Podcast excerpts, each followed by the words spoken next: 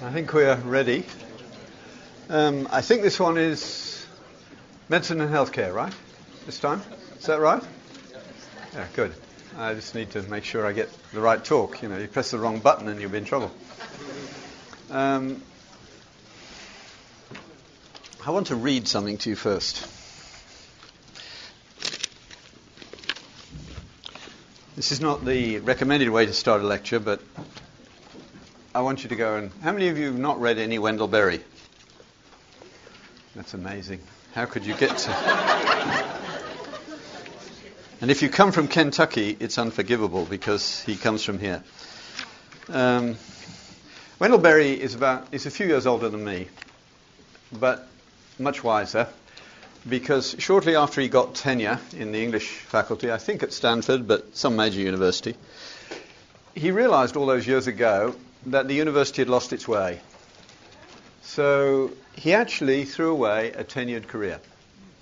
And he went back to his roots in Kentucky. His grandfather and father had grown tobacco. He started growing tobacco and thinking about the world. And of course, he also wrote. Uh, he's written brilliant novels, essays, a lovely little book called Life is a Miracle. Uh, he's the only person I know who could write a pro life book deconstructing the uh, socio Darwinists, uh, people like E.O. Wilson, beginning with a, a, discussion of King Lear. Uh, I just want to read you uh, a couple of paragraphs from the opening chapter of uh, Life is a Miracle because it, it, will help you to begin thinking about what's at stake in the difference between healthcare and medicine. The problem, and the problem is reductionism, which I'll try and remember to define in a little bit. I forgot to do that yesterday. Uh, the problem of reductionism, as it seems to me, is that we are using the wrong language. The language we use to speak of the world and its creatures, including ourselves, has gained a certain analytical power, along with a lot of expertish pomp, but has lost much of its power to designate what is being designated analysed, or, or to convey any respect or care or affection or devotion towards it. As a result, we have a lot of genuinely concerned people calling upon us to save the world, which their language simultaneously reduces to an assemblage of perfectly featureless and dispirited ecosystems, organisms, environments, mechanisms, and the like. It is impossible to prefigure the salvation of the world in the same language with which it has been deconstructed, dismembered. By almost any standard, it seems to me, the reclassification of the world from creature to machine, which is the essence of the post Enlightenment project, must involve at least a perilous reduction of moral complexity. So must the shift in our attitude toward the creation from reverence to understanding. So must our shift in our perceived relationship to nature from that of steward to that of absolute owner, manager, and engineer.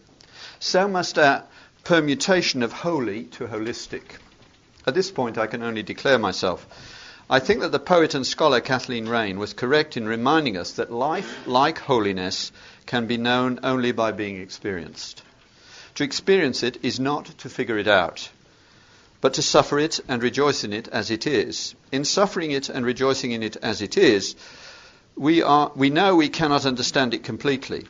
We know, moreover, that we do not wish to have it appropriated by somebody's claim to have understood it. Though we have life, it is beyond us. We do not know how we have it or why. We do not know what is going to happen to it or to us. It is not predictable. Though we can destroy it, we cannot make it. It cannot, except by reduction and grave risk of damage, be controlled.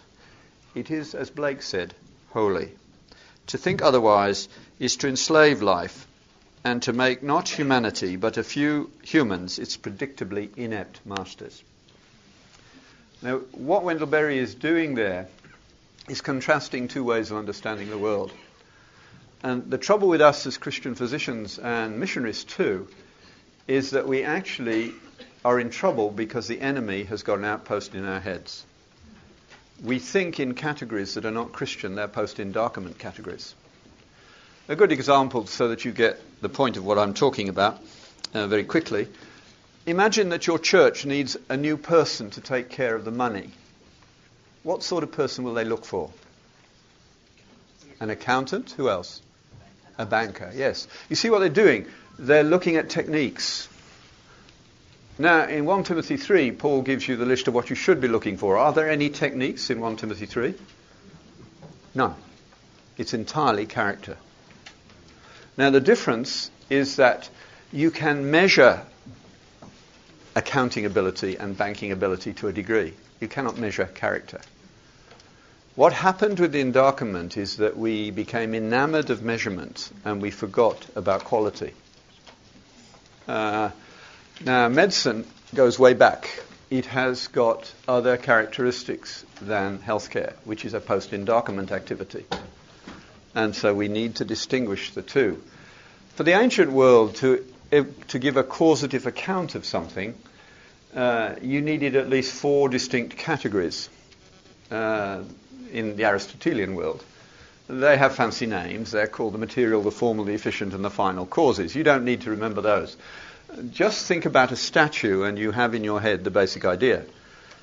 The material cause of the statue, of course, is the marble or the bronze or whatever it's made out of. The formal cause is the concept in the sculptor's head of what could be made out of that block of marble. Michelangelo famously would say that he liberated from marble what he saw there. Uh, the efficient cause is the skills and, and tools that the sculptor uses. And the final cause is to beautify the city. Now, only two of those four can be measured at all the material and to some extent the efficient. You cannot measure concepts in the sculptor's head and you cannot measure purpose. Now, what happened with the Enlightenment? It began way, long before um, the so-called Enlightenment. It began really at least by Oh, 1277 is a reasonable time to start it with the temporary banning of Aristotelian thought. But it was Occam and Descartes and uh, Bacon who really made the move for us. Between them, moving us from a world that understood the qualities to one that wanted the quantities. Facts changed their meaning. When Newton used the word fact, he was probably the last of the medievals in that sense. He still used the, the word fact in the old sense. Now, how many medical students have we got here? Quite a lot. Now, when one of your mentors, your attendings, or whoever says, just give me the facts, doctor, what does he mean? He means figures, doesn't he? He needs things that can be measured and seen or appreciated with their senses or their extension in instruments. Now, to Newton, those weren't facts.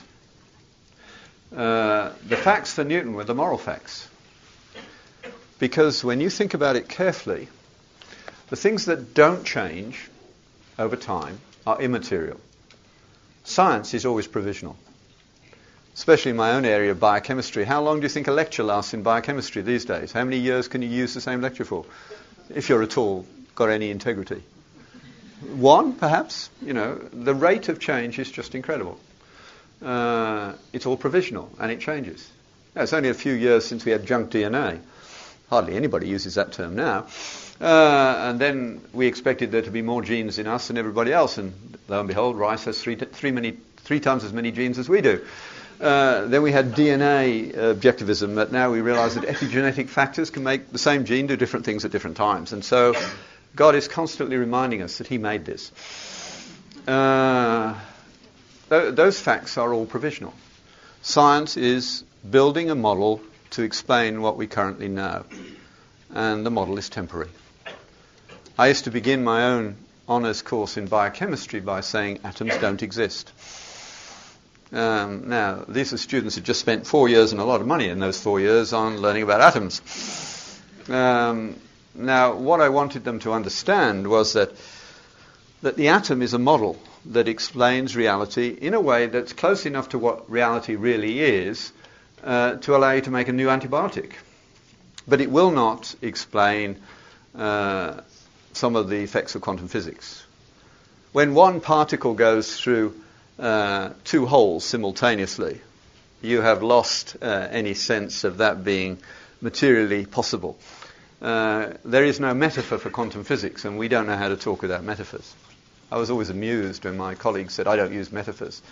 I'd point out to them that the atom is a metaphor. Uh, we have no other way of talking. Um, mathematics is the only way we can avoid using metaphors. And of course, the maths always works for quantum physics, but we don't know how to talk about it in a way that makes sense to ordinary people. One particle going through two holes. I mean, that's not possible. Uh, yes, it is uh, in one sense, but of course, it's not a particle or a wave. And calling it a wavicle doesn't help. I mean, it, it is something else, and we don't have a metaphor. Um, it does what you look for. That's a different world. Um, we haven't any means of describing it. it. The good part of it, of course, is it, lo- it leaves lots of space for prayer. when the quantum world conforms to what you're looking for, that's very like prayer, isn't it? But um, so scientific facts are, are, provisional and they get wiped away. And the rate at which they get wiped away bears very little relationship to how true or false they are. In Ptolemy's model of the universe, um, lasted 1500 years or more, and yet it was wrong. But it actually was slightly better than Copernicus's model for de- predicting eclipses because Copernicus was not really a modern. He was the last of the medievals. Uh, Kepler was the one who got there. Uh, Copernicus is still Aristotelian in that he wanted perfect circles, and that couldn't be done because God didn't want perfect circles. He worked with ellipses. So, getting this point across is important. Now, I hope that you've all noticed that all the most important things in your life have no material existence, do they? Love, justice, truth, honor, fidelity. Can't live without those, can you? They have no material existence. That means that science has nothing to say about them. What we need from science is a little humility. It's done many great things, but it cannot make sense of what it means to be a human being. And that's where we come in. Uh, now, medicine has at its roots certain ethics that are different from healthcare. And those of you in the mission field need to think about this fairly carefully. What's the fundamental commitment of medicine in its beginnings? What drove medicine, shall we say, way back in the time of the monasteries, which is where it began?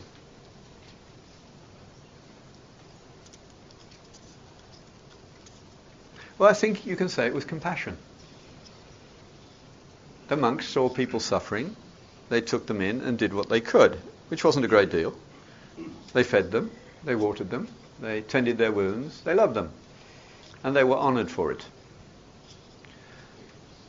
What's the fundamental objective of healthcare? Hmm? Sorry? Cure. Cure? Not really cure. Uh, no, they'll they'll trade in some people for other people. It's the most good for the most people. These are utilitarian ethics. Uh, now, the two are incompatible with one another. You have to decide what you're doing. That's not to say there aren't occasions in which public health matters, it does. Uh, but you can't put the two into a seamless garment. It's not possible. I don't use the term healthcare for medicine. I use the term medicine. And you all know that, don't you? you? I hope, especially you see in the developing world. How many of you had the experience of having someone come to you with a terrible diagnosis which you can make clinically on the spot and you tell them, I'm sorry, we're not going to be able to do this, do anything for you, and you're going to die fairly quickly, and then they say thank you. You ever had that experience? Yes, of course. Because the uncertainty has been set free. And they're grateful for that. Now they can plan what's left of their life knowing what's going to happen. Uh, you have done something which helped, but nothing that did any curing. But it helped them as human beings. We all know we've got to die. Uh, unfortunately, in North America at the moment, we're in denial of that. Uh, but we need to get over it, um, and then we might make some progress. But medicine is about helping us to do these things. And at the heart of medicine well, let me put it in the form of another question. Does any patient have to take your advice? No. No, absolutely not. So, what on earth are you doing? What is your job? Well, I think your job is to help a patient to decide what they ought to do. Now, is ought a scientific word? No, ought doesn't occur in scientific language. Neither does should or must or any subjunctive tense. Uh, science is an is language, usually wrong, uh, but we think it's true. Scientists are naive realists. We think we're discovering something real about the universe, whereas in the arts faculty, truth always has inverted commas around it now. Uh, how they can still take a salary no longer believing in truth always amuses me, but they do. Uh, but no, uh, science is naive realism and usually wrong. But we are there to help patients understand what they ought to do. This is where we begin to engage with the modern world, and certainly where we begin to attack Darwin and Dawkins. Uh, unfortunately, most evangelicals go to Genesis 1, which, in my view, is stupid. Um, the right place to start is with two questions. In the beginning, what? Don't, don't, believe, don't start any discussion until you've answered question one. What banged? I mean, something did. In other words, there was a material beginning. There's a lovely joke going around the, the molecular biology world where the molecular biologists get so arrogant they say to God, We're making better cells than you are. And God says, That's an interesting concept. We'd better have a cell making competition next week. What can they do? they they made a mistake. It's Thursday. So next Thursday, the scientists go to the laboratory, but of course, God gets there first. And when they come through the door, he waves his finger and says, No, no, no, bring your own dirt.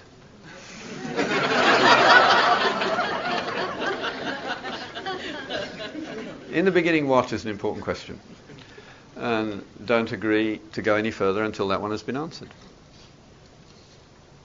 What comes first, mind or material? Now, more and more cl- clever cosmologists and philosophers are saying it's easier to conceive of mind preceding matter than matter preceding mind.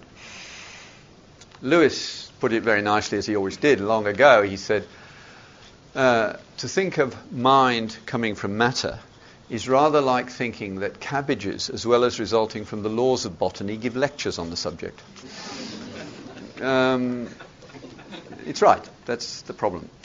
Uh, mind preceding matter makes much more sense than matter preceding mind.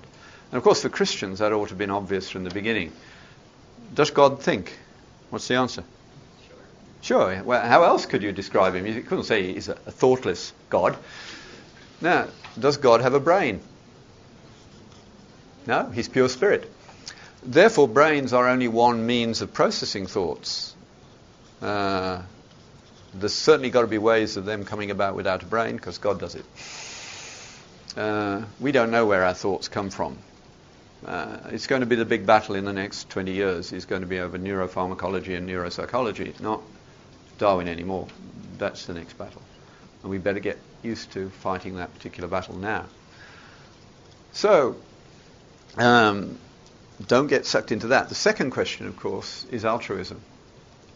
There is no Darwinian account of altruism that works. Now, all your children get an account in high school. It's Willie Hamilton's account, uh, and it's sophisticated with a lot of complex statistical mathematics in the original paper. And he got wonderful eulogies when he died in both science and nature. The only problem from my point of view is that it's an explanation that doesn't explain. Uh, it doesn't explain in the sense that for it to work, you have to have some creature that cannot be described as a human being. Uh, what he described is a way that you could get group altruism. But what it requires is if you are crossing a bridge and somebody jumps in to commit suicide, you do a kind of genetic calculus. If it's your identical twin, you jump instantly. If it's just a sibling, you think about it for a moment. It's a cousin, a few moments. By the time you get to an outer Mongolian, it's 20 minutes. Now, that produces group altruism in the sense that what Willie Hamilton says and what Dawkins says is that you will die for this amount of genes but not that amount of genes, you know, shared genes. Nobody ever does that kind of calculation. You don't jump in front of the bus to save a child who's in the wrong place at the risk of your own life by doing a, a quick assessment of how many shared genes are at stake. You just do it. Uh, it's, not, it's an explanation that doesn't explain. Now, fortunately for us, the man who's done the best deconstruction of Darwin is an atheist.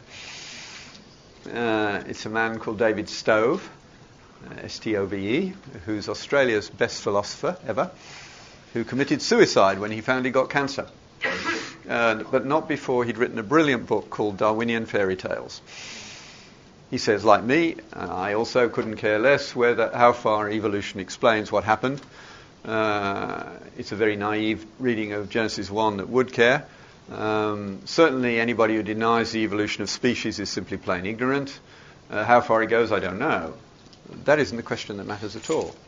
The two questions that matter in the beginning, what? And of course, the difference between us and the rest of creation is what? We're the only one made in the image of God. Now, does God have any physical image? No. So, what's he talking about? Well, it's love, joy, truth, beauty. Uh, there's no evolutionary explanation for that. And that's what we're concerned with.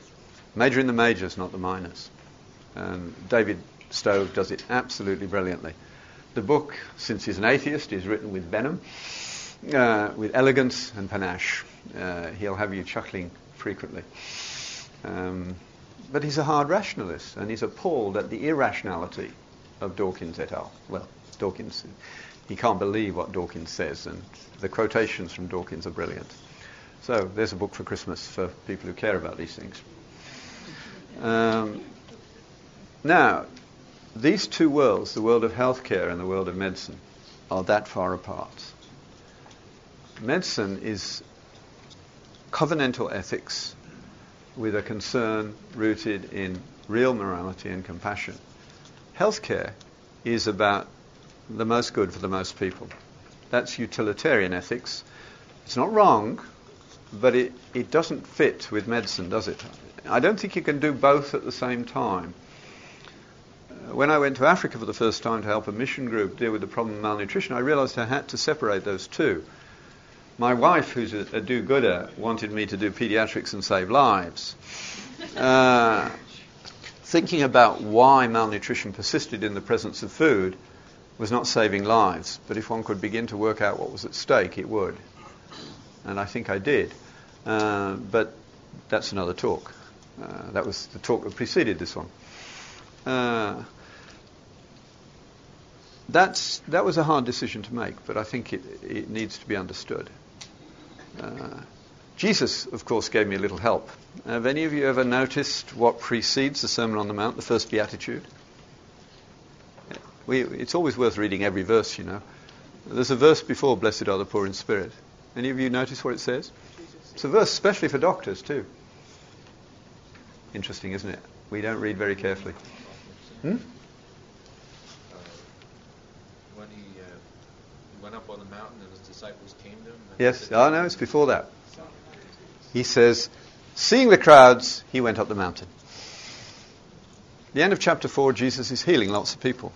Now, if we had Jesus' abilities to heal, would we spend our lives healing? We would, wouldn't we? He didn't. Did he do the right thing when he, when he left the sick people at the bottom and went to preach the Sermon on the, Mount, on the Mountain? Of course he did. It was important. And Jesus says one other thing which I wish I understood. He says, I do nothing except what the Father tells me. That's one of the most challenging verses in the New Testament. But certainly on that occasion, he chose not to heal, he chose to teach. And so when I asked myself what gifts God had given me, clearly teaching was more important than healing. And it wasn't very long, actually, before the Africans wouldn't even let me see patients. I had to beg to do a clinic. Uh, they, they wanted me to teach. They said, lots of people can do the clinics. Médecins Sans Frontières can do the clinics, but they can't teach like you can so that's what they wanted me to do. So they, unlike North Americans, uh, they thought three to six hours was a reasonable amount of time to spend teaching in one go. Uh, I usually managed to get a drink and something to eat in the middle. I'd stop at three hours and they'd say, why? And I said, I need some sustenance. They said, fine, we'll feed you. Then please go on. Uh, in fact, the best summer of my life occurred in 1995. Uh, I had been an active Christian by that stage for about the last 15 years or so. I had a 20 year period in the middle when there wouldn't have been enough evidence to convict of being a Christian. I'd become a reductionist, uh, fascinated by science and problem solving, which happens to lots of doctors and they don't realize what's happening. But that had changed and I'd been brought back by students. And we'd had a project running on the borders of Rwanda uh, for about 10 years in Zaire. So we were there in 1994 when the, the Rwanda war blew up. And Sally was on the board of World Relief Canada, so she went up to see what was happening. We were actually doing an eight-day walk through the Tumbi Mountains when we heard on our shortwave radio that terrible things were happening in Kigali. Uh, so Sally was actually in Rwanda on the wrong side of the bridge when they closed it, uh, and she didn't come home in September. She always came home a couple of weeks to a month after me. She said it takes that long to clear up your mess. But um, I knew she wouldn't come this time because our family had grown up and we're all out of the home, and there were seven-year-olds trying to care for four-year-olds. It was total chaos. In fact, she didn't really come home for two years. She came home for two weeks at Christmas, but that was just a fundraise. So in 95, I went out in the summer to visit. Um, and here was a challenge. I mean, there were medical things to do, but there were lots of people doing those. And she knows I don't suffer from uh, jet lag. So I arrived in Bukavu, and she said, Tomorrow I've arranged for you to meet the leaders of half a dozen refugee camps. She was in charge of about half a dozen camps. And uh, I said, You've done what? And she said, You heard. Uh, and I said, What am I going to say to them? And she said, You'll do fine, they need you. They won't listen to the people from the peace and reconciliation programs in the Western world. They say they don't understand us. But they'll listen to you. Because of what she'd been doing, because we've been in the area many years and we were known. Uh, well, it was the most extraordinary summer of my life. That meeting the next day, after about three hours, we got to the question that really mattered. And it was this how was it that we, who call ourselves Christian, ended up killing one another? 80% of Rwandans, you see, would be in church on Sunday morning. And people who'd killed people, they sat next to one another in church. And after it was all over, they didn't understand what they'd done. Now, of course, we do it. We don't even bother to repent. It's called abortion. 50% of the people in church on Sunday, if yours is a random selection of North Americans, have been intimately involved with either directly having an abortion or encouraging it. And we know that one of the greatest supporters of abortion is a white male with teenage daughters, whether he be Christian or not. That's the same phenomenon. Only they were repentant. They wanted to understand. And Fortunately, I had been prepared, and I ended up doing something which I ought not have done if I'd been my usual cynical self. Uh, I said, Well, I think there are four talks that might help you. I can show you that you're not unique. This has happened many times before. And you're nowhere near as effective a killer as the average liberal. I mean, Stalin killed on the average afternoon more than the Spanish Inquisition killed in a century. Uh, they, I don't think they exceeded a thousand people killed by the, the, the, Inquisition during the whole of its existence. That comes as a surprise to most of you, doesn't it? Read uh, um, Rodney Stark's book, For the Glory of God, if you want some really good uh, material on that. But uh, they needed that, and I could do that because David Jeffrey had taught me it. Then I said, you, you need to deepen your sense of what salvation is as I find many in North America do. Let me misquote scripture and then you can tell me whether you need to deepen your view as well. Misquoting scripture is a very good teaching tool.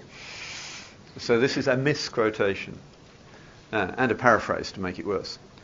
Paul says, The preaching of the cross is foolishness to those who are perishing, but to those who have been saved, it is the power of God.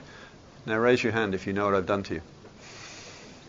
One or two up there and another one there. Do you want a second try? Paul says the preaching of the cross is foolishness to those who are perishing, but to those who have been saved, it is the power of God. What's the mistake? You put your hand up, didn't you? Yes, those who are, who are being lost. No, not quite. For salvation. No. Yes? Sorry? Are being saved, yes. It's present continuous. We do, in fact, tend to think of our salvation as completed in the past. Paul doesn't want us to think that way. How were you saved last week? How do you expect to be saved this week? That's what he wants you to think. Ongoing, not a dead issue. Uh, we have taught the Africans that salvation is a uh, divine insurance plan that you can put in the bottom drawer of your desk until you die. Jesus says that doing that is to miss out on life. Uh, that's what had happened. Then you needed, I said, to understand the Christian character, and then Jewish child rearing for virtue. And they said, Can we arrange that? Now, I should have said, Yes, I'll do it four times. I said, Sure. I ended up teaching every other day for about six hours for about two months in the refugee camps. I was in tears, they were in tears, and I was the happiest man on earth. The first time in my life. I had done many Christian things, as I suppose many of you have done, even going on missions. But who's in charge of the agenda? You or God? It's usually us, isn't it? I had always decided which good things I would do for God. This was the first summer I gave him carte blanche, and it was the best summer of my life. It's a bit late to learn that. Uh, what was I? Yeah, too old. 55, you know. Uh, don't make that mistake. That, that's the different worlds we're talking about. We need to get these two worlds worked out. We need to interact with the world around us using our own language, not the language of the endarkenment. How many of you would present the gospel as a series of propositions? In fact, your objective would be to get somebody to acknowledge A, that God is God, that Jesus is the Son of God, and that He died for your sins, and when you confess your sins, He comes into your life, and you can sign this document, and you're a Christian. Now, be honest, how many of you would be content with that? How many would not be content? Because I can ask those who would not be content, why? How many would not be content? Now, most of you are refusing to commit. that means you're refusing to learn. It's got to be one of the two, hasn't it? So, those who don't raise their hands, I can use as victims, right? Who thinks it would be adequate? Who thinks it would be inadequate? And do you know why? That's the problem, isn't it?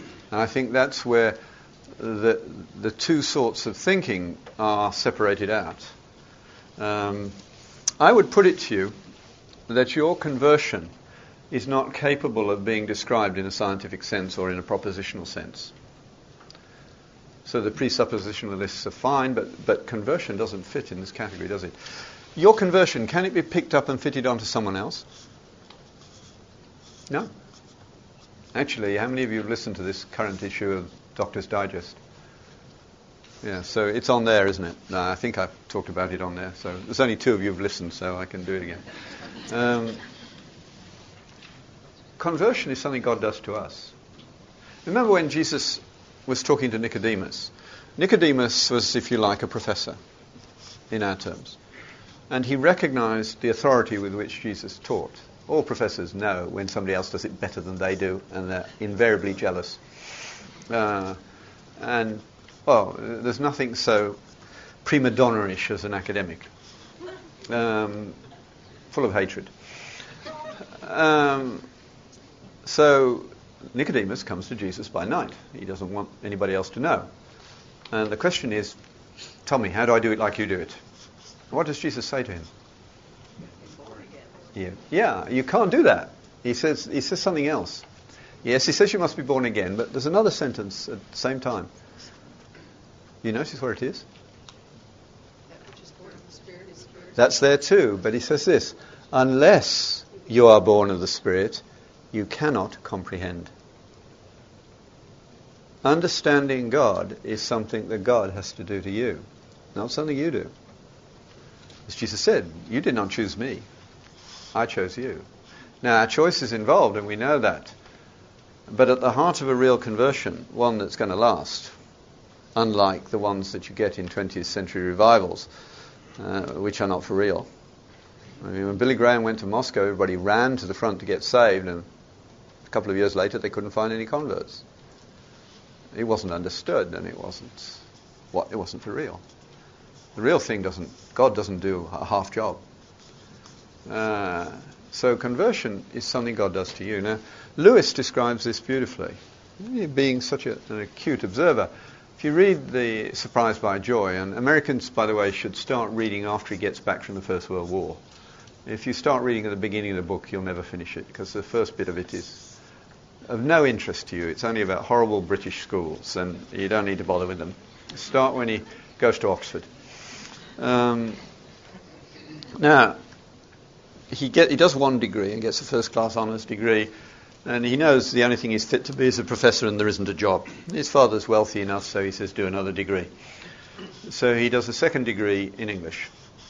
And he goes to his first tutorial group, small group, and you put smart students together, they know who's smart in the group in about 30 seconds. It only needs one sentence usually.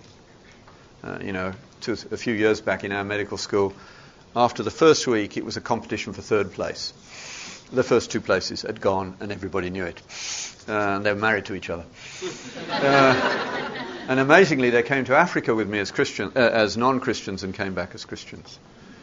And when I asked Mary, "What made you become a Christian?" she gave sort of response, an intellectual word. She said, "The story had so much more explanatory power," which is actually it's a beautiful description uh, of what conversion does.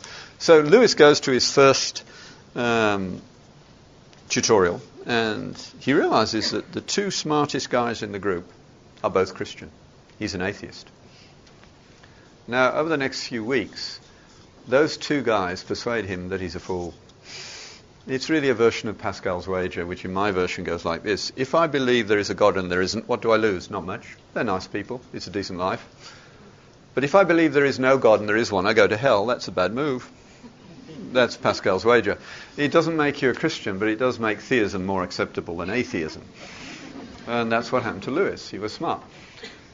Now he's also smart in another sense. He says, okay, that makes me a creature. I'd better pray. So he gets down on his knees for the first time in his life to pray. Now, if you get on your knees and ask God to show you what you look like, what kind of experience is that? Do you get up and sing happy songs afterwards? Not really, do you? That comes a little later. The happy song Sunday morning hasn't begun in the right place, has it? Because he, what he discovered, of course, is sin. He said, I discovered I was a zoo of ambition, a bedlam, a hatred, a harem of fondled hatred. He was, after all, an academic. Uh, that's what they do. It was not a happy experience. Looking back, he said, I was picked up and carried, kicking and struggling into the kingdom, perhaps the most unhappy man in England that night.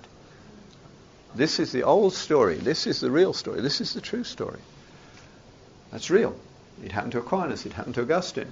Uh, know the stories. Even Charles Taylor, the best living philosopher in Canada, has just written a book called The Secular Age, in which he's musing about the need for us to understand that there is a dimension to life that matters that is not explicable by science. Uh, it's important when philosophers are doing that. So Lewis then tries to retreat into deism and it doesn't work. His conversion is worse still. He gets on a bus at the bottom of Headington Hill at Magdalen College just to go the five minute journey. And he says, I knew, knew I was offered something and it was a free choice. And I chose to say yes. That's all he can say. And his description is just three mixed similes. He says it was like taking off a suit of clothing, stiff clothing. It was like taking off a suit of armour. It was like being a snowman pushed out into the sun and beginning to melt. It was unpleasant. In retrospect, he realizes he said yes to God. He still didn't know what to do with Jesus. That's even worse. He did not believe that Jesus was the Son of God. And then he went to watch the wallabies jumping around in the bluebells at Whipsnade Zoo with his brother. And when he got back, he found he did believe in Jesus as the Son of God. And he gives you no further explanation because he doesn't know. He spends the rest of his life working out what happened to him in those three weeks and serving us all in the process. Uh, that's a real conversion. Now, most conversion stories, in my view, are fabricated. The real thing is not described. But our churches persuade young people to have a certain type of conversion story, don't they? And many of you have been sucked into doing that.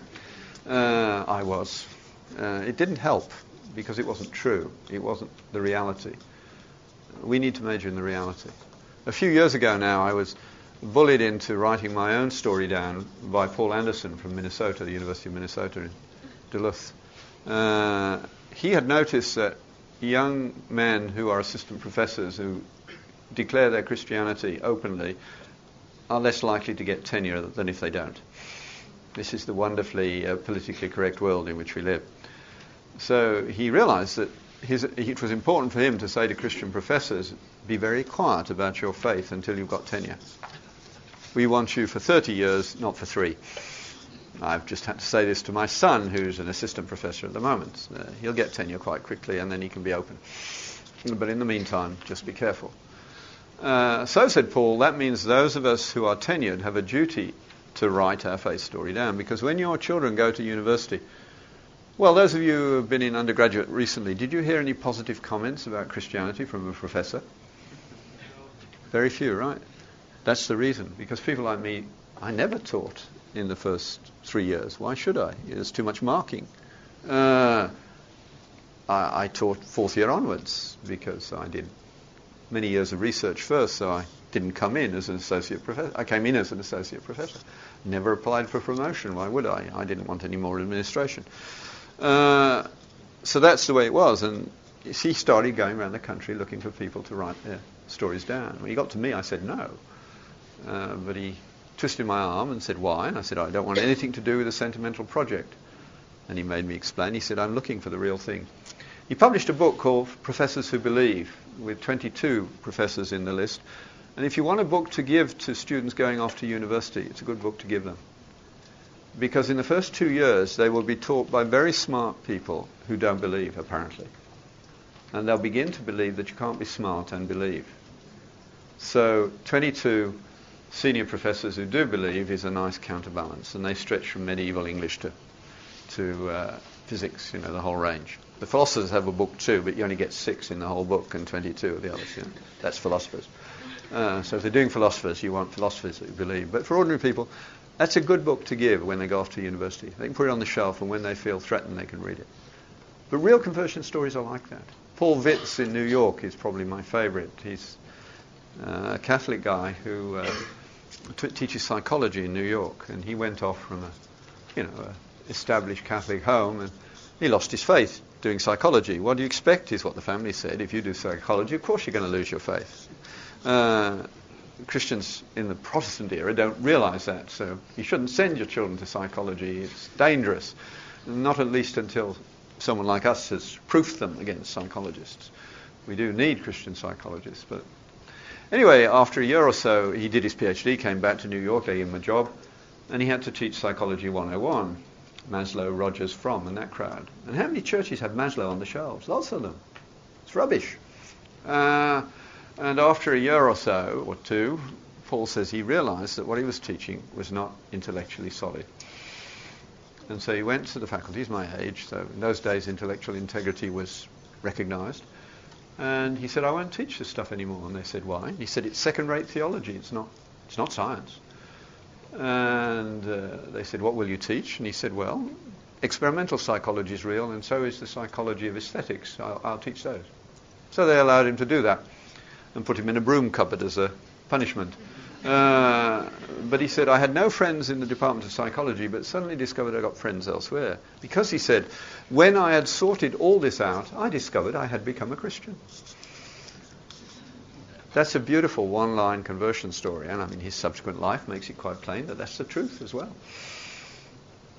He didn't know what had happened, but actually, he's got the first beatitude. Jesus doesn't use the four spiritual laws, does he? Blessed are the poor in spirit, for theirs is the kingdom of heaven. Just become poor in spirit, and you've got the kingdom. As Jesus says so, it must be true. And of course, what he's talking about is intellectual integrity. Face the truth about who you are, and the kingdom is yours. Because I am the source of all truth. You are now committed to truth. You'll get to me, and it's going to take the rest of your life to work out what that means. Ongoing salvation.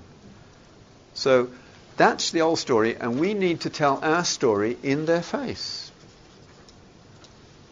Collect the stories. You all have them in medicine for which science has no answer. Conversion is one. Uh, the dying of children is another place. The dying of Christians. Diane Komp's lovely story that brought her back to faith. Like me, she lost her faith for 20 years. She became an existentialist, which was a disaster. Uh, but she was head of pediatric oncology at Yale. A lovely woman, single woman, loved kids. She knew all her kids' names, ran support groups, the parents going to lose their kids. But as an existentialist, she didn't know what to say to a dying child The only honest thing to say would be, This is absurd, I'm glad it's you and not me. That would be perfectly honest. but neither nice nor kind, and she was a nice, kind lady, so she solved the problem by not being there. Uh, but her mother kept turning up at the back of her head and saying, Diane, I didn't bring you up to desert people you love. You ought to be there. And eventually, of course, she gave in. And fortunately, God, being who He is, turned up immediately. Uh, the first child she sat with, a little girl of eight dying of leukemia. She'd failed in her attempt to treat the leukemia, which saddened her. And the child was semi conscious, fading away with Diane and the parents and the hospital chaplain sitting by the bed. Just before she died, she had a lucid interval. She sat up in bed and she said, Mummy, can you see the angels? Can you hear their singing? It's beautiful.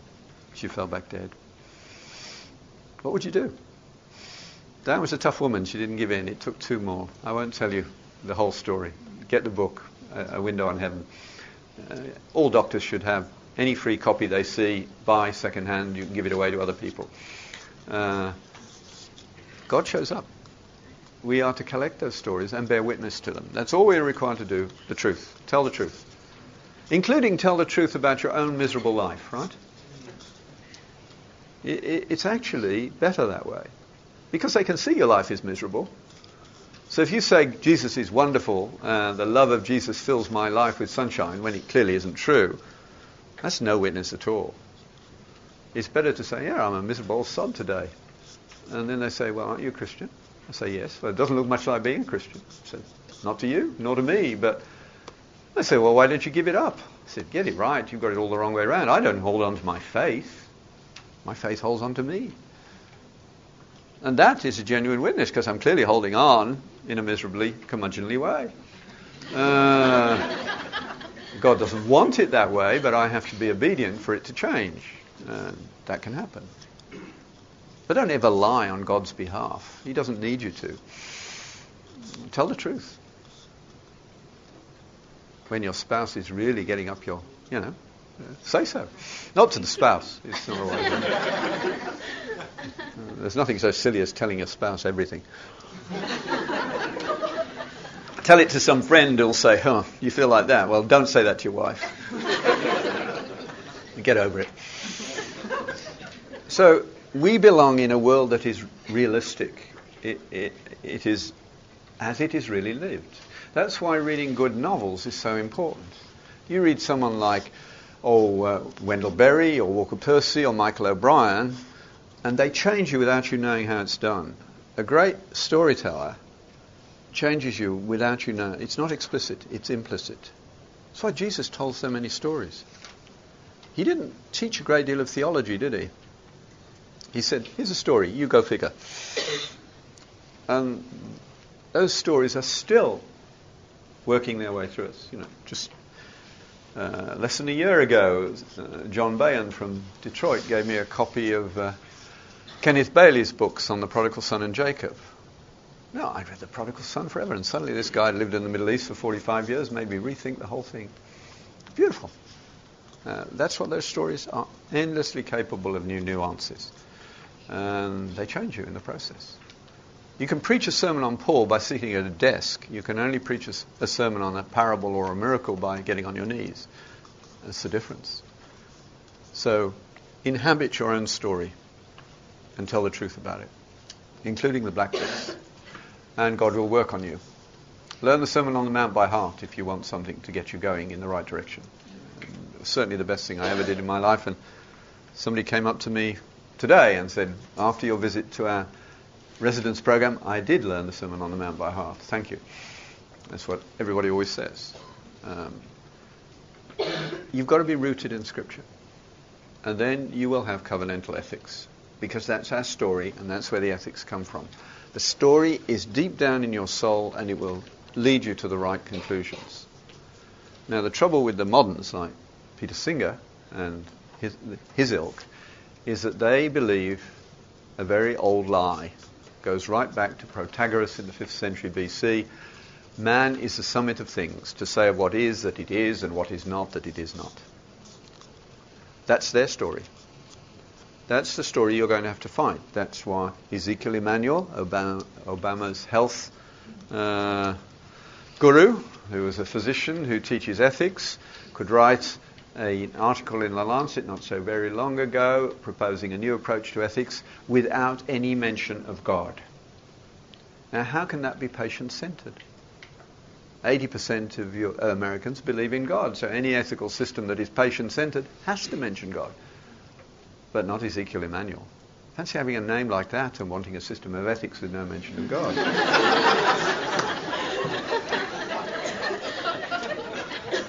That's frightening. And we are sitting there on our hands doing nothing about it. We need to change that.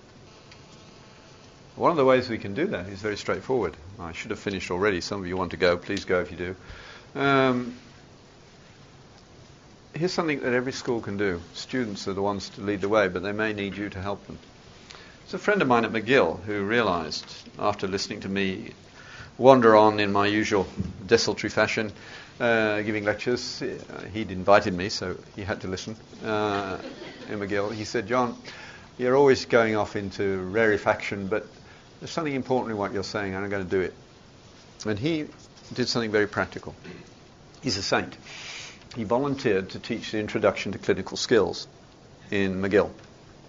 And now, anybody who teaches the introduction to clinical skills is a saint, as far as I'm concerned, uh, because, of course, it's a course in applied hypocrisy, isn't it? uh, you, you, teach them that there are sounds here that sound like this, they can't hear them, but the course is, is complete when they say they can. Uh,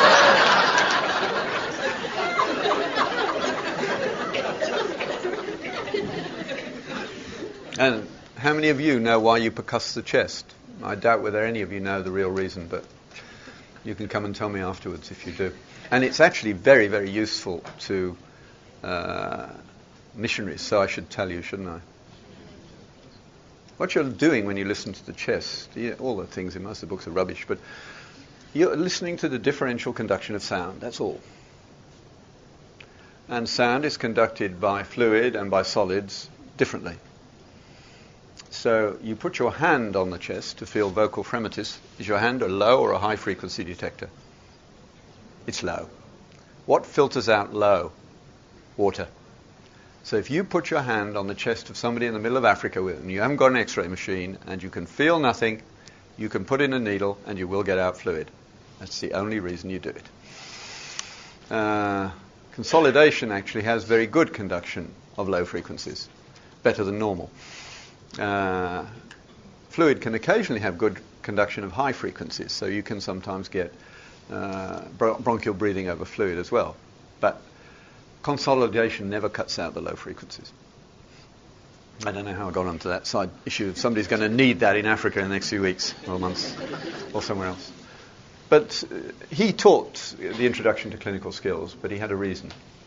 He knew what he was going to do, and it worked beautifully. He, what he did was he got the students to identify their own belief system. Now, Montreal is probably the most cosmopolitan city on this continent. So the students there are not a cross section of Quebec, they are a cross section of the world. So even had Zoroastrians there, you know. In fact, all the minorities are overrepresented in medical school in most cosmopolitan cities. And so there were Hindus and Buddhists, and not enough Christians really. Uh, lots of atheists, for instance, whereas they're not really a blip on the horizon in, in demographic data for the whole population. So he got a histogram. Then he put the Canadian data alongside it and said, is there a mismatch? And of course, there was a huge mismatch. Because in the world's most multicultural country in terms of immigration, still 75 to 80% are Christian, if they're anything. They're very thin Christians. They're, oh dear, I must be Christian people rather than rejoicing in it. But they, insofar as they have any ideas about death and, and suffering, they are Judeo Christian ideas. So he said, yes, uh, I know that. And they all, they're honest, they recognized it. And he said, so this afternoon, I've arranged a special experience for you. What he had done is he'd gone around all his colleagues who were good doctors. And he'd found a Greek Orthodox guy. He'd found a Muslim, a Hindu, uh, a Jew, a liberal Protestant, himself as an evangelical. Of course, he didn't bother with a liberal uh, because he wanted them to bring their priest, pastor, imam, or rabbi. So he got these pairs, and that one afternoon he got the whole class to rotate round each of these priest doctor pairings to discuss a case history of one of their people who was going to die. It was by far and away the most popular event in the whole of the introductory course because the rubber really hit the road. I was at the local university medical school in St. Louis at lunchtime today talking to 150 students and they've just had a week on cultural competence which was pure multiculturalism so I took it apart for them. What they need to do is this. You will never see a multicultural patient. There is no such beast. Uh, if you don't, if you want it written out, I see that CMDA has got a pamphlet I wrote some years ago that they're selling. I didn't know about that. Uh, on the myth of the multicultural patient. But you will never see a multicultural patient. Every patient you see inhabits a particular story of meaning. Your job is to find out what it is, play to its strengths, and avoid its weaknesses. Don't evangelize. You're going to have plenty of opportunity during someone's dying. Uh, there will come a time when you say, Would you be interested in my understanding? And they'll say yes. But it will be what they want. So collect those stories and do it that way. Uh, he actually cheated a little bit. He didn't take his pastor, he took his pastor's wife. It's easy to, uh, to pass off because she was an oncological nurse, so it made kind of sense. But the real point was quite different. She told the story of a woman that she knew well who was, had been diagnosed with an incurable cancer and had two children, sort of 9 and 11, who she was not going to see to maturity. And of course, these preclinical students were sensitive. They were in tears over the story. And when she'd finished, she said, I have to tell you, that woman is me. Then they were really in tears. And they didn't leave for an hour or more. And what an opportunity to evangelize. Um, we need to tell our story as it is unashamedly. And the argument for doing it is not multiculturalism, it's justice and democracy. And even the ACLU says they're interested in that on grounds of justice and democracy, there should really be half the medical schools in North America that are unashamedly pro-life. Because that's the distribution of pro-life belief in the population. We need to change that. In fact, given the war on conscience that is happening around the world at the moment, you all need to start thinking about what going to do about that. Now, go and visit the Hippocratic Registry. Uh, we run it, but and this time around, I've been trying for about 10 years to get people to think about this. But the, the attacks over the last few years have made a difference. So, especially Australia, where one state has lost the rights of conscience. I've been in Jamaica a couple of times in the last few months because of the attacks on rights of conscience there, attacks in Britain, in Canada, and the US. And if Obama had had his way, the health law that he passed would make it illegal for you to refer to, to refuse to refer for abortion.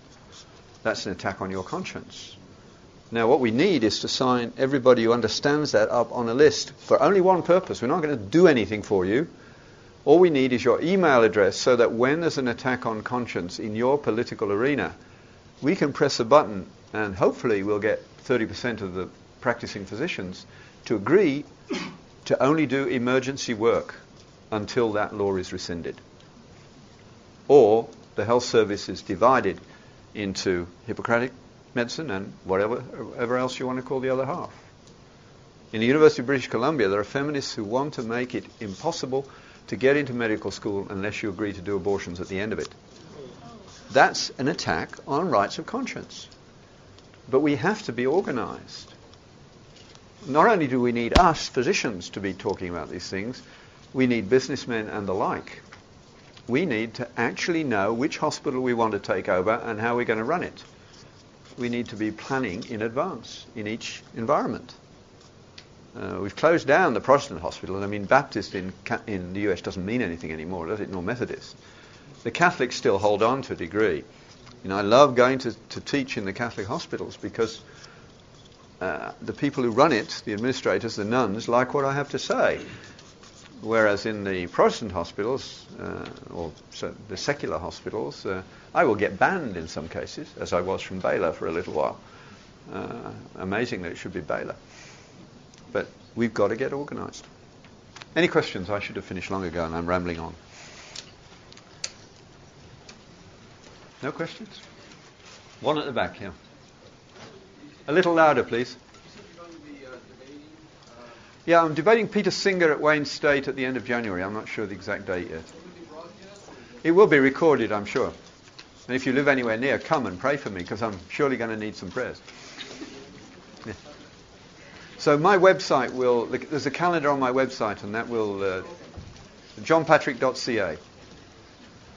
Uh, by the way, if you Google me at the moment, I'm told there's, there's a couple of lectures, that are, DVDs that can be downloaded. I did a, a talk in Washington for the Family Resource Council on Hippocratic medicine, what I've just been talking about.